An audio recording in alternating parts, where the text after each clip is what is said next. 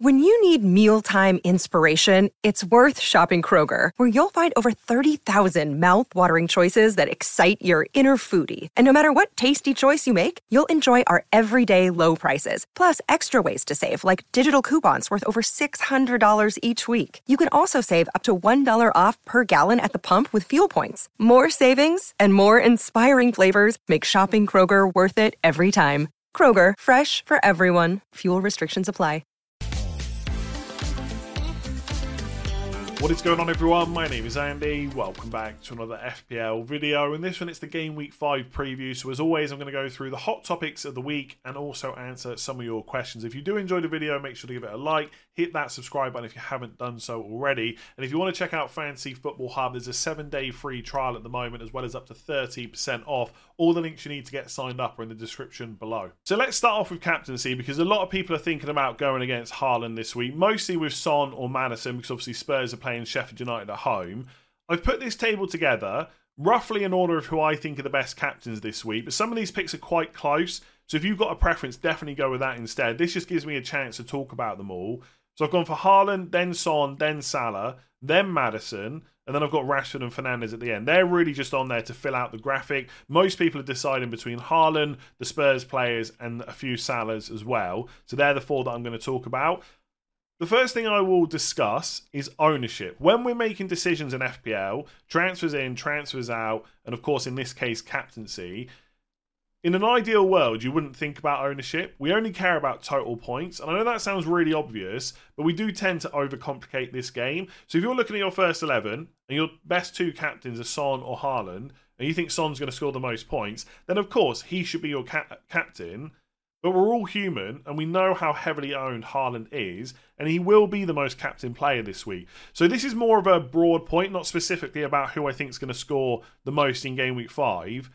If you're someone that reacts badly when decisions go wrong, that is you go for a differential Spurs captain, they blank, and Haaland absolutely smashes it, you've got to spend the whole weekend looking at people talking about that, and that's going to make you make bad decisions, or it's going to ruin your weekend. And you think it's genuinely quite close between Haaland and Son or Haaland and Maddison, et cetera, then I would probably just pick the more highly owned captain. There's no point in this game ruining your weekend. But at the same time, you can use ownership the opposite way.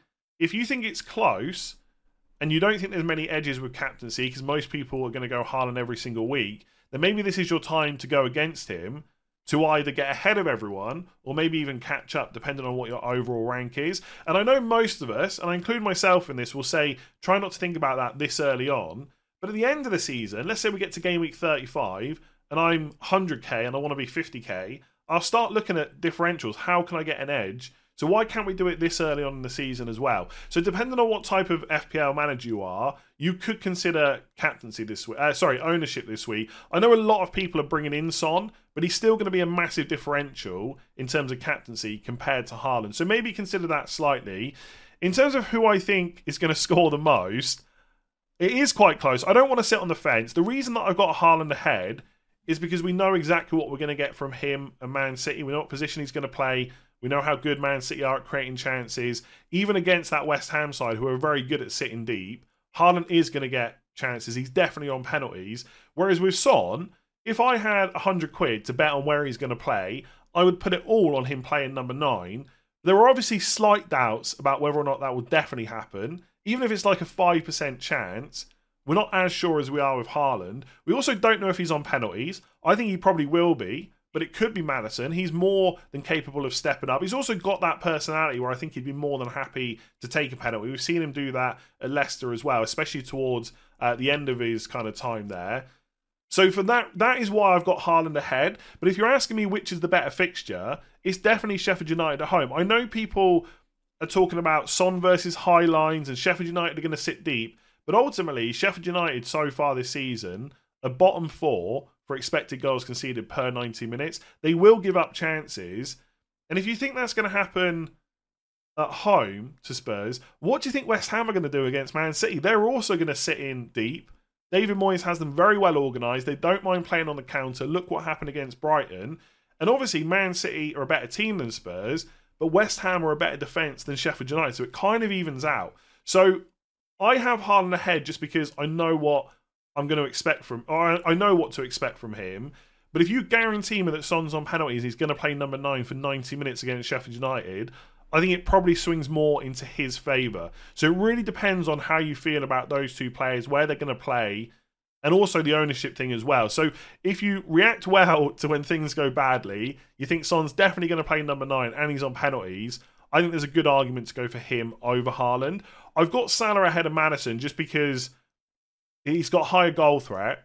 I know so far this season the stats don't necessarily show that, but we know from the past five plus seasons, Salah's usually going to be in front of goal more than James Maddison is. And also he's on penalties. We can't guarantee that with Maddison. Again though, if you're confident that Maddison is the penalty taker for Spurs, that should push him up in your estimations. Obviously, you can't predict penalties, but it is something to consider. For what it's worth, Ange Postecoglou was asked about it a few weeks ago, and he kind of mentioned Son, Maddison, and Richarlison, but it was Son that he said first, and that's what's making me think that he will be on penalties. I also thought that in pre-season anyway, so that's why I've got Salah ahead of Maddison. I think Maddison's a great option. He is going to continue to tick over, but I just think I'd rather have those players that I'm more convinced they're going to score goals, and that is why Haaland, Son and Salah are all ahead of him for me, because yes, Salah's got an away game against Wolves, but I don't think that's that bad of a fixture. So yeah, I, I think Haaland, just for known quantity, is the one that I would go for, but there's every reason to think that Son could be a better option this week, and if you're looking for an edge, this could be it. Everyone else, like Rashford, Fernandes, Saka, Martinelli, Sterling, et cetera, they're fine, but they're not as good as those other four picks, so that's where I'd be looking. I don't own Son or Maddison, or Salah, so I'm definitely going to go for Haaland. I might bring Son in this week. I'm very undecided about where, where I'll go for captaincy. That's a decision that will probably uh, take up until Saturday deadline. But right now, I'd probably say I would go for Haaland over Son. But it's just, it's so close. If you want to go for Son, go for it. All right, let's get into some of your questions. Is owning two Man United attackers too much? And if so, is Son a good long-term replacement for either? Now, realistically, only the second part of that question actually matters. Is one of Fernandes or Rashford worth selling to Son? The fact you own two Man United attackers doesn't matter whatsoever. Even if you think Man United are struggling right now, you should only assess what players offer you from an F P L point of view. So if you're more than happy to keep hold of Fernandes, the reason to sell Rashford shouldn't be that he also plays for Man United. Is whether or not he's a good transfer out and whether the player you're bringing in is better. And I've given this example before, but let's take Man United and Man City. Who's going to score more goals from now until the end of the season? Well, it's definitely going to be Man City, right? I'm almost one hundred percent certain about that. But it doesn't mean that Man City players are always better for F P L because of minutes and starts and stuff like that. Whereas even if Man United don't necessarily score a huge amount of goals, you know when they do, Rashford's probably going to be involved. He's one of the highest goal threat in that team. Another example, look at the weekend just gone, or the last game week just gone. Spurs scored five goals, Man United scored once. Rashford and Maddison on exactly the same points because Maddison scored one goal and so did Rashford. So I think people get too hung up about coverage and stuff like that with attackers. But let's get to the second part of the question. Is Son a good long-term replacement? I think we need to be careful about falling into the trap about bringing in a player now because in the long term they're going to score more points. Obviously that's what you try and do with your transfers, but the short term also matters quite a lot. So is Son better than Fernandes or Rashford this week? Yes. Is he better over the next three weeks? That's debatable. Over the next five? Possibly, right? If we look at the fixtures that Spurs have, obviously Sheffield United at home this week, then it's Arsenal away, which I think is a tough fixture. Liverpool at home could go either way, but again, it's not really a game that I would look to target necessarily. And then it's Luton away, Fulham at home. So I would say that three of the next five fixtures are pretty good with, uh, for Spurs, but two of them come right at the end of that five-game spell. Whereas for Man United, they got Brighton at home this week, not as good as Sheffield United at home, but Burnley away is definitely better than Arsenal away, and Palace at home, I would say, is better than Liverpool at home. So in the short term, I would say there's every chance that Man United attackers, Fernandes and Rashford specifically, do just as good as Son, if not maybe even slightly better. I think a lot of that will depend on whether Son plays number nine in all three games, which I think he probably will. But I think there is a case to be made that Man United might be better over the next three. Next five, maybe that swings it back to Son. But if two of those really good three fixtures are right at the end, then that is a move that you can maybe make later on.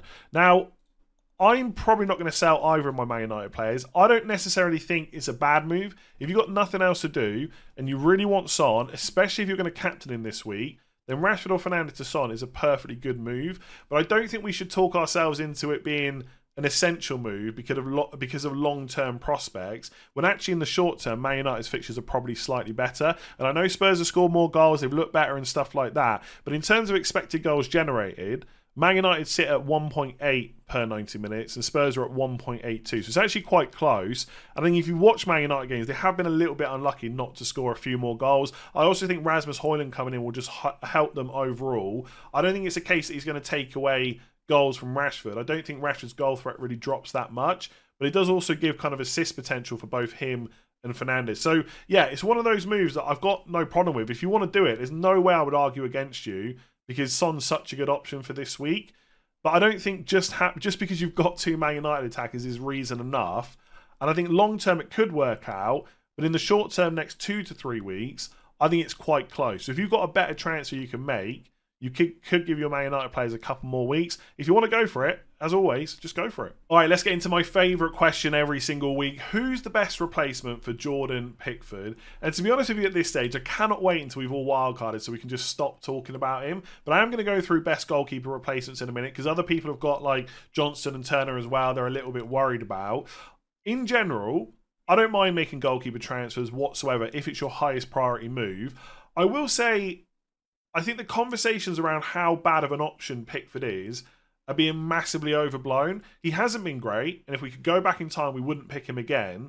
But if you think Matt Turner plays against Burnley at home in game week five, the Pickford-Turner rotation, where you only play Turner once in the next four, is Burnley at home, Brentford away, Bournemouth at home, Luton at home. Really not the end of the world. Pickford, for most people, is not going to be the highest priority transfer. But if you're in a position where it is, let's go through possible goalkeepers you could choose. I thought the best way to do this was to give a quick opinion about pretty much every single team. I think with Alisson, Pope and Ederson, they're quite expensive. Most people aren't going to spend that much on a goalkeeper. If I was, I would ignore Pope, because I think you can cover the Newcastle defence with Trippier, or even cheaper with Cher and Botman. Whereas for Liverpool, they're about to come into a good run of fixtures, and obviously Trent would be a great option, but Alisson's a lot cheaper than him. And with Ederson, obviously, he's nailed on. You don't necessarily have that security with the other Man City defenders. So you could think about them, but most people aren't going to spend that much money.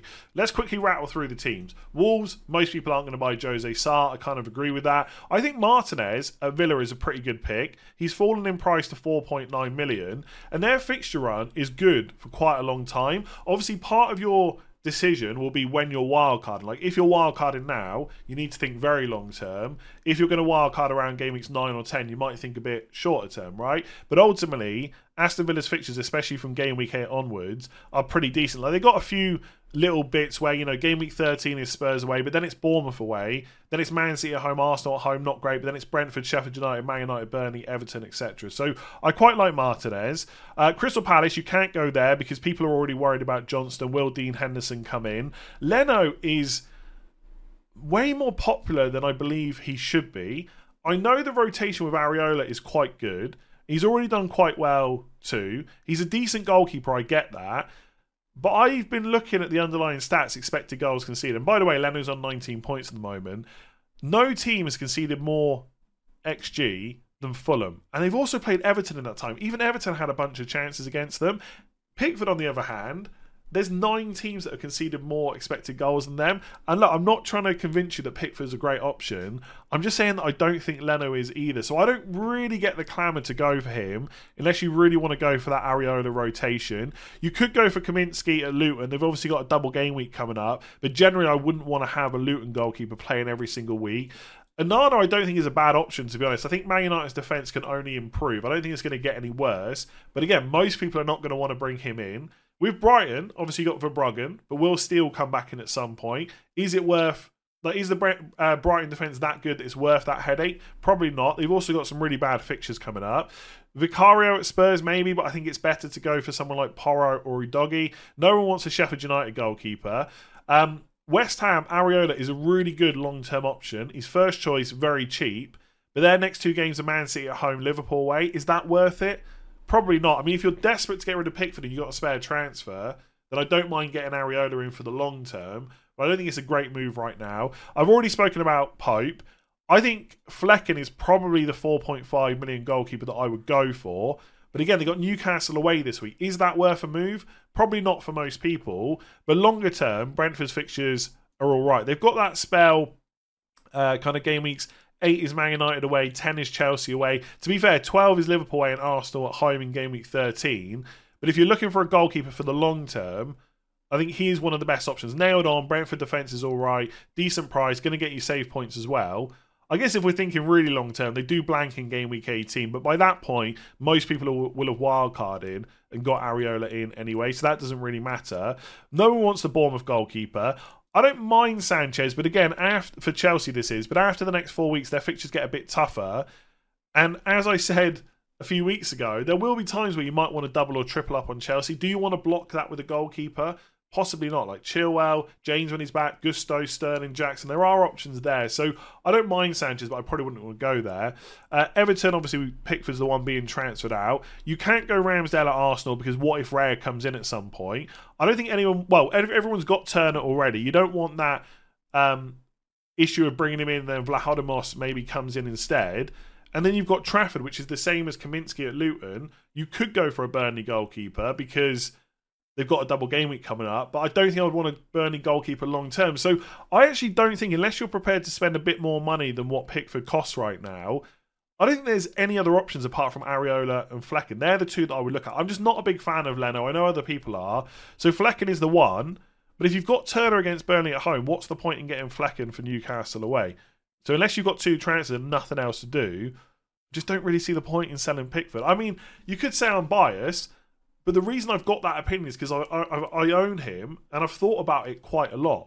So goalkeepers are in a weird position where if you if you're not willing to spend that bit extra, there's not really a great move this week. But long term, Areola and Flecken are the two that I will be looking at. Is Salah out for Son a wise move if it means freeing up funds for some surgery on my squad? Now I'm not going to focus too much on Son here. We've spoken about him a lot already. I'm going to talk more about whether or not to sell Salah. And that question has basically come up every single week since Liverpool played Bournemouth at home in game week two. Should we sell him and spread the money, or should we just keep hold of him?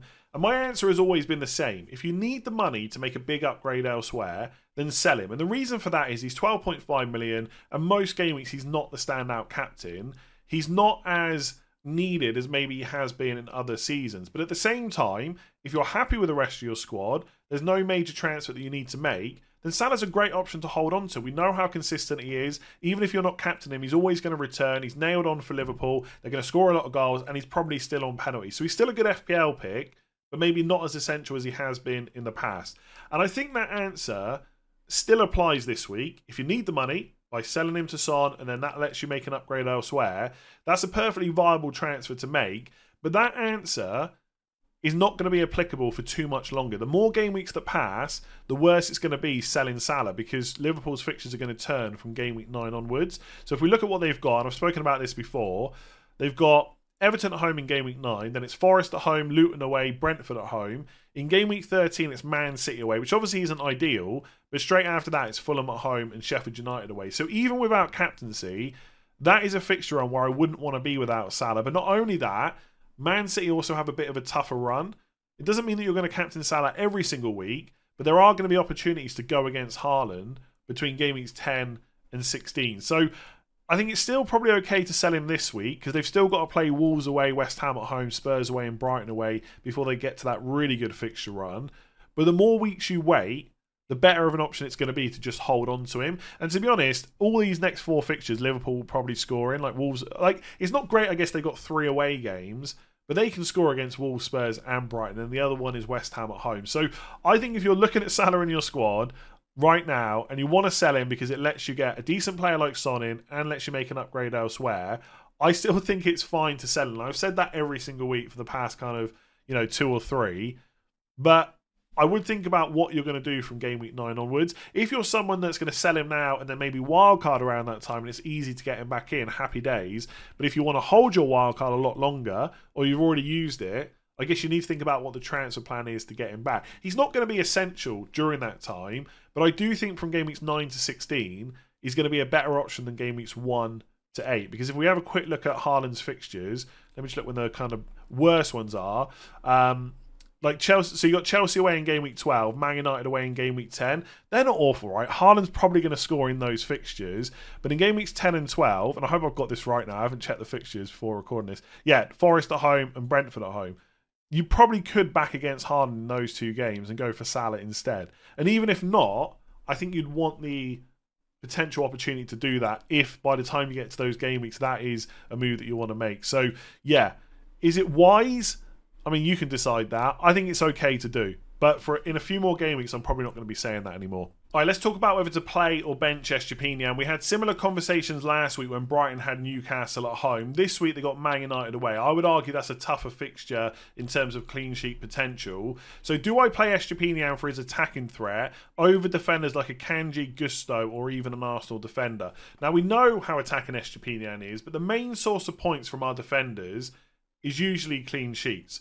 So I personally don't think that Brighton will get one against Man United, and therefore Estupiñán is benchable, depending on what other defenders you've got. If you think Brighton have got a chance of getting a clean sheet, and then you couple that with his attacking threat, then yeah, you should probably play him. But if you've got defenders in your team that are much more likely to get a clean sheet, I would probably play them over Estupiñán. As always, you've got to apply context around that. So for example, a couple of the defenders that were listed in the question, if Pochettino says that Reece James is back, he's fit and available, then that obviously puts question marks over whether Gusto will start or not. He might do, and Reece James might be integrated a bit more slower back into the team, but it does put a few doubts in your mind. So maybe, because of those doubts, you just play Estupiñán. I think he's one of those defenders where I, w I don't want to find excuses to bench him. If I've got a good defender, I'll play him ahead of him, but if not, I'll just play Estupiñán. So if Gusto was a bit of a risk to start, then maybe you play Estupiñán. Whereas if you've got Chilwell, I would definitely play him over Estupiñán. The thing I thought was probably best to do is quickly go through the fixtures and talk about which defenders I would play over him. So I think if I had Trent still, or if I had Trent at all, I've not owned him this season, against Wolves away, that's probably a defender I would play over Estupiñán. Aston Villa maybe against Crystal Palace have got more chance of a clean sheet, but I don't think there's any defenders there that are guaranteed to be more attacking. Maybe Matt Cash if he's still kind of playing in that right wing-back role, but I don't think that's a guarantee. But I guess, yeah, if I had Cash, I would probably play him over Estupiñán. The other defenders, not necessarily so much. Fulham and Luton defence, not good enough. Man United, none of their defenders are attacking enough. And to be honest, I don't trust them to get a clean sheet, so I wouldn't play them ahead of Brighton. Spurs defenders, I would. I'm playing Udogie ahead of Estupiñán. Man City defenders are interesting because they've probably got a better, they definitely have a better chance of a clean sheet against West Ham, but none of them are particularly attacking. And if you've got concerns over them starting, is it worth that headache? So I think if I've got someone like Ruben Dias, I probably play him over Estupiñán. Akanji always seems to start, so you probably play him as well. But if you've got a defender you're not sure about, again, you probably just don't take the risk and you go for Estupiñán. I don't think it's going to be easy for Newcastle to get a clean sheet against Brentford, but I do think if I had Trippier, I would also play him ahead of Brighton defenders. Chilwell, definitely. I've already spoken about Gusto. Uh, Arsenal defenders, I'm currently playing Saliba ahead of Estupiñán, because I think Everton away is definitely better than Man United away. But Everton's attack's actually been all right. They've been a bit unlucky not to score more goals. They've obviously got a new striker in now. When Calvert-Lewin's back, that's going to help as well. But I still think, on paper, Arsenal's fixture is much better. So I'm going to play Saliba ahead of Estupiñán. And then, no, I don't think I'd play a Burnley or Nottingham Forest defender ahead of him either. So, really, Arsenal defenders, Chelsea defenders if you know they're going to start, probably Man City defenders mostly, and Spurs defenders, and Trent, and probably Matt Cash. There's kind of five or six teams slash players that I would play ahead of Estupiñán. And if you're in any doubt about one of your sub-defenders playing, I would just play Estupiñán. And if you think there's just the same amount of chance of getting a clean sheet, then I would go for the more attacking defender. But there are plenty of players that I would play. I'm benching him this week. I didn't last week. I do think this is a much tougher fixture for clean sheets away to Man United rather than home to Newcastle. So what is my view on burning transfers? Sometimes two free transfers forces you to make unnecessary moves, for example, Rashford, Bruno or Sterling to Son, even though the former may have better fixtures in the short to medium term. Now, for anyone that doesn't know, burning a transfer just means not using one of the two that you have. So I've rolled a transfer last week to game week five. I've got two free transfers. If I make one move, I'm still going to have two next week. If I make zero moves, I'm also going to have two next week. So that would be burning a, burning a transfer. Now, in general, if your team is absolutely perfect and any move you make is going to reduce the amount of points you get, not necessarily just for this week, but over the next couple of weeks, then yeah, burning a transfer is is perfectly fine to do. But in, I don't know, eleven, twelve years of playing F P L, and kind of five, six or seven years, whatever it is now, of making videos, there are so few occasions where I've genuinely seen a team that is in a position to burn a transfer. It just doesn't happen that often, right? Even for my team, right? There's not too many moves that I need to make. I don't need to take out Rashford, Fernandes or Sterling for Son. So I could say I don't need to make a move there. Jackson is perfectly okay to keep. My defence is fine. But even if I'm happy to play Turner, if I think there's a goalkeeper that's better in the long term, then I can just do Pickford to someone else, even if I bench him this week. That would be better than burning a transfer. I've got Kabori, third bench. And okay, maybe I want to keep hold of him, hope that he gets his place back and plays in the double game week. But I could also start planning for Newcastle's fixture run and just do Kabori to a Newcastle defender. So generally, there's always a move that you can make. And I'd be very surprised if, if there was one hundred people watching this right now that thinks they can burn a transfer and they sent me their team, I guarantee you ninety to ninety-five percent of those teams have got a transfer that's worth making. Like, I don't think necessarily that Sterling is better, sorry, that Son is better than Sterling over the next three. I think given that Son is better this week, if I had nothing else to do, I probably would still make that move, especially if I was willing to then captain him instead. So yeah, view on burning transfers like anything. If it's the right move for your team, you should do it. I think most people, there is a move to make. Like, even my two moves for my last couple of weeks, right? I think Martinelli to Sterling was fine. Watkins to Jackson was fine. Even though I didn't need to do them, there was a chance that they would work out over the next few weeks. So, yeah, it's always kind of cool to think about burning transfers. Like, your team is that good, you don't need to make a move. But most people have got something they can do. So, can you give your opinion on Saka's fixtures and your thoughts on moving him to Sterling or Son? Now, I can say straight away, as someone that owns Saka, I've given almost no consideration to selling him anytime soon, but I do get why people are looking at Arsenal's fixtures. If we look at the next, I think it's five game weeks, the two best games are both away from home, so Everton away this week and Bournemouth away in game week seven. Outside of that, it's Spurs at home game week six, Man City at home game week eight, and Chelsea away game week nine. So over the next five game weeks, you could say they've got to play Spurs, Man City, Chelsea, and the other two good games are both away from home. It's not necessarily ideal, and I would kind of agree with that, but you can also reframe it. Everton away, good fixture this week. Over the next three weeks, they also get to play Bournemouth, and their hardest game is Spurs, but it's at home. They will definitely score in that game. So I don't see Arsenal really having trouble in any of those next three matches getting chances.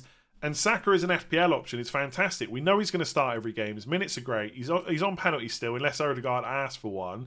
He's just an all-round really good F P L option. Maybe with Champions League starting, there might be some rotations, some early substitutions. But with every, everything we know right now, we're not really expecting that with Saka. So I think he's perfectly fine to hold on to for the next three game weeks. I definitely wouldn't sell him to Sterling, right? I've got Sterling. I don't necessarily have plans to sell him.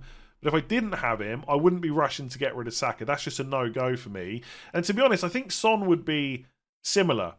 I guess if you really want to captain Son this week, that is a move you could do. But Arsenal away and Liverpool at home are definitely harder than Spurs at home, Bournemouth away. So for the next three weeks, I don't think it makes much sense to sell Saka. After that, slightly different conversation. But I think it all comes down to when you're going to wildcard. Like, if you're thinking about wildcarding in game weeks nine or ten, then selling Saka as a short-term move is perfectly viable. I've looked at that myself. When they've got Man City at home in game week eight, you sell Saka to Son or Maddison, who's got Luton away, possibly keep them for Fulham at home in game week nine, and then you get Saka back for Arsenal's really good fixture run from game week ten onwards, where they got Sheffield United at home, Newcastle away, Burnley at home, Brentford away, Wolves at home, Luton away. It's a really good fixture run, and Saka is their best attacking option for F P L. If you're not wildcarding, then you probably just want to keep hold of him, right? Because the next three are fine, and okay, Man City and Chelsea aren't great, but then the fixture run's decent, so you don't want to transfer him out, only have to move him back in again. So I think for most people, there's not really many reasons to sell Saka unless you're committed to game weeks nine or ten wildcard, in which case you could sell him, but I still probably wouldn't do it until game week eight. Let me know what you think about everything I've spoken about in this video. If there's anything else you need me to cover in Final Thoughts tomorrow, leave a comment below. If you've enjoyed that video, make sure to give it a like and hit that subscribe button. And don't forget to check out Fantasy Football Hub. All the links you need are in the description below. Sports Social Podcast Network.